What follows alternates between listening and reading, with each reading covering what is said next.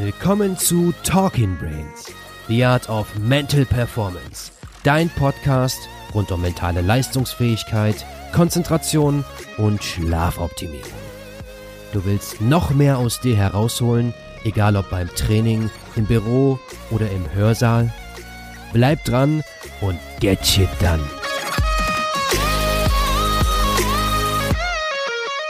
Cool, Kiki, dass du wieder da bist. Um, yeah, it's nice to have you back here. Uh, let's talk about your mindset and your opinion about your not your thoughts. Um, I really like it. Um, I share it, I share your opinion, um, but I'm curious, how did you develop that opinion? Um, yeah, wow, that's that's a very interesting question. I think um, there is there is not one moment in the past where it was like a click. I, I don't think, but it was something that I slowly realized looking back on certain moments. So I think when I started doing the um, ice bathing more often, I after a while I realized that when I went into the cold, um, the cold was really a provoker of a lot of emotions like fear, anxiety, um, panic. And the moment that you are in the water, you feel those and you tense up. And it's only once you let go of that, mm-hmm. once you let go of that tension, that you really become aware of your of your body. You are aware of the situation that you're in, but you're not not constantly thinking anymore. Mm-hmm. So for me, that was the first realization that the mind kind of shut off, and I was purely centered within myself, within my body.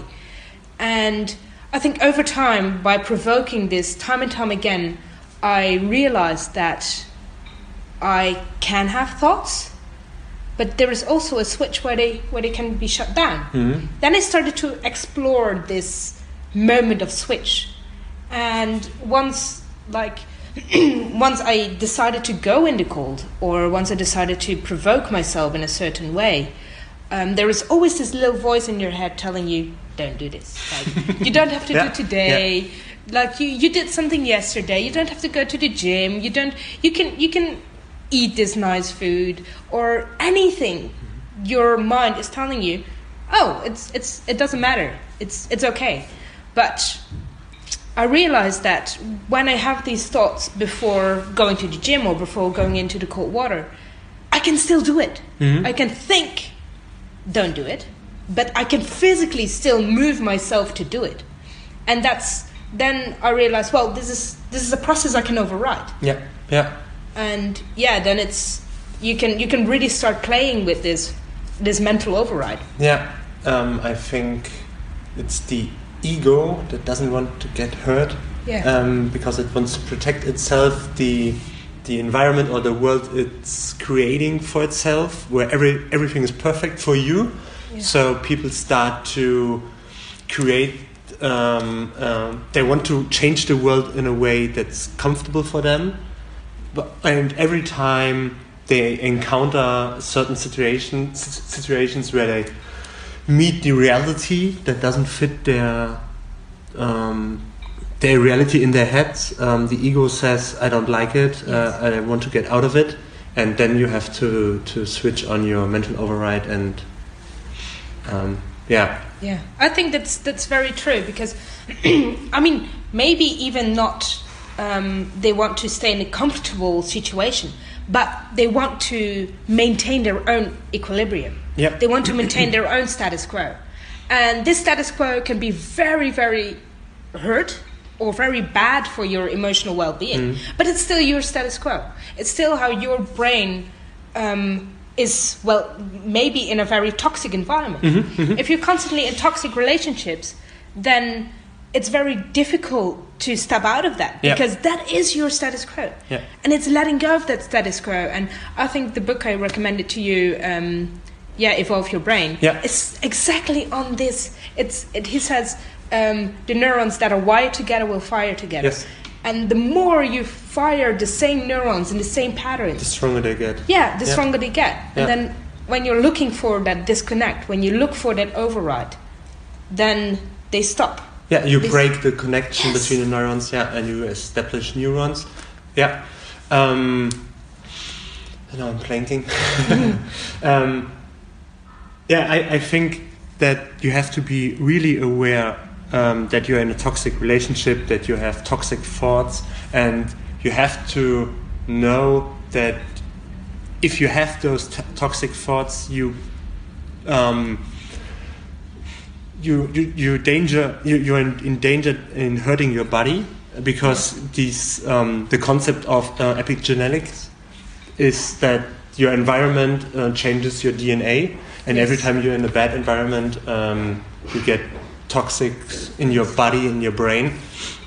And you have to be aware um, of what you're thinking of what you're doing and then um, act on it and yeah disrupt disrupt this this process uh, this cycle of uh, negativity. Yeah, I think I think that's that's that's perfect how you word it because once you're in a toxic environment, then you are changing your own DNA. Yeah. But your inner environment can be so toxic too.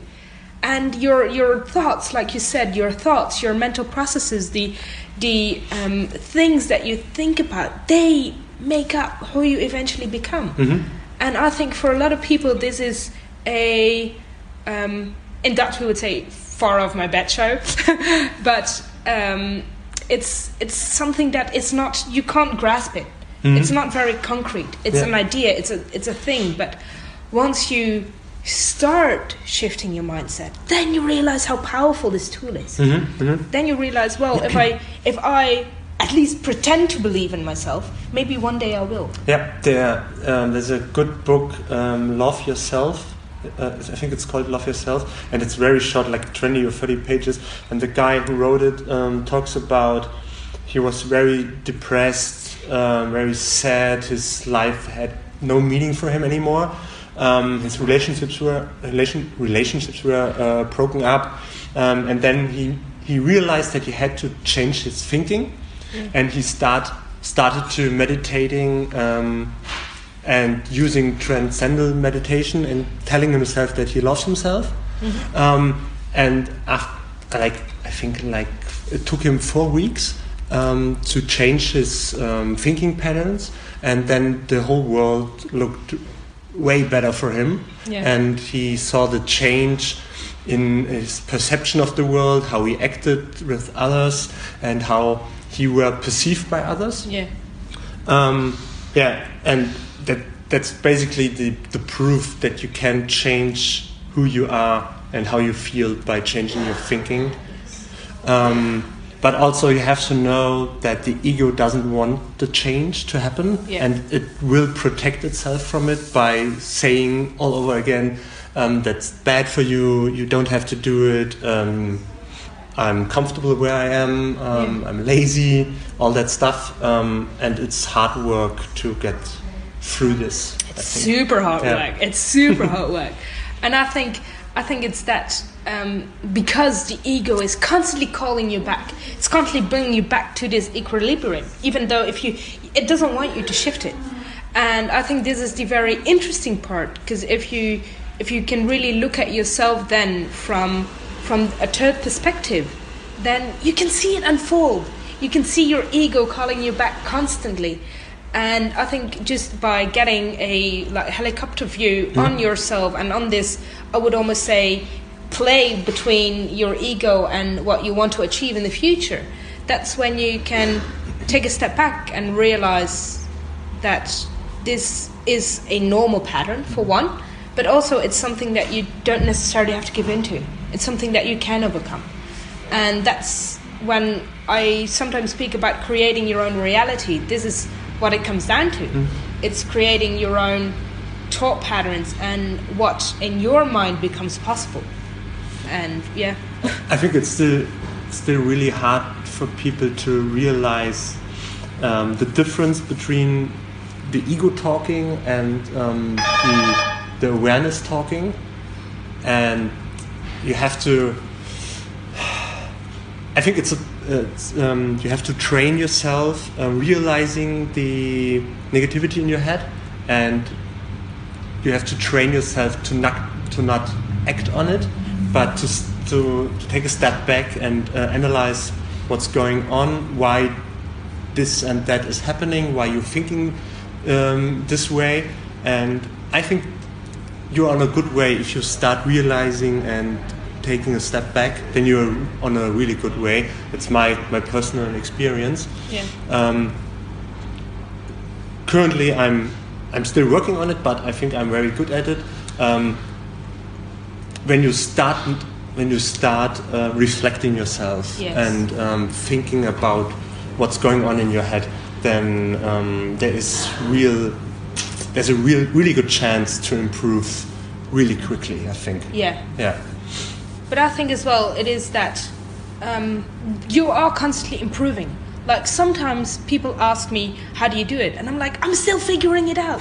like I don't have a set answer for this. I am still in this process. I'm learning more and more every day. But I'm not like I'm not special in this way. I'm still developing, and I still have pretty shitty days. Yeah. But instead of having those shitty days drag on to a shitty week, shitty month, maybe even shitty year, it's a shitty moment. It's a shitty day, maybe like um, like a difficult hour Yeah, even. yeah.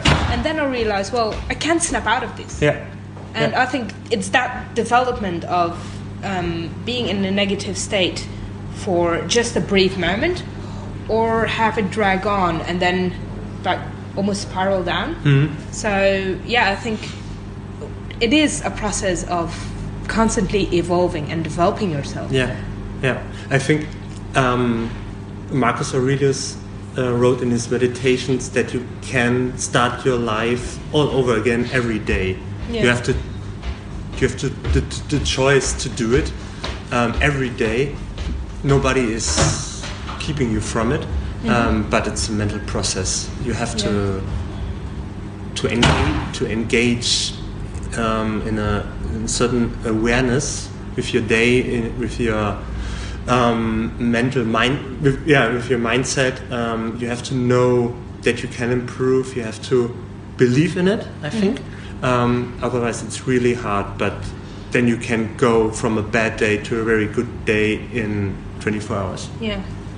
And I think as well, like for me personally, it's very important to um, stop beating myself up over having a bad day. Mm-hmm. And I think sometimes when I'm like, oh, I had a bad day, and then and the next day I want to be like doing double or triple the work to make up for this bad day.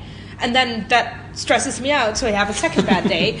But then I think I realized at some moment, like, okay, it's it's okay. I might not have been awesome yesterday, but today is it's totally unrelated. Yes, yes. Why should yesterday keep you a bad yesterday? Or why should a bad yesterday keep you keep you from having a good tomorrow? Yeah, like something like that. Yes. yeah. Yeah. Cool. Nice. Sweet.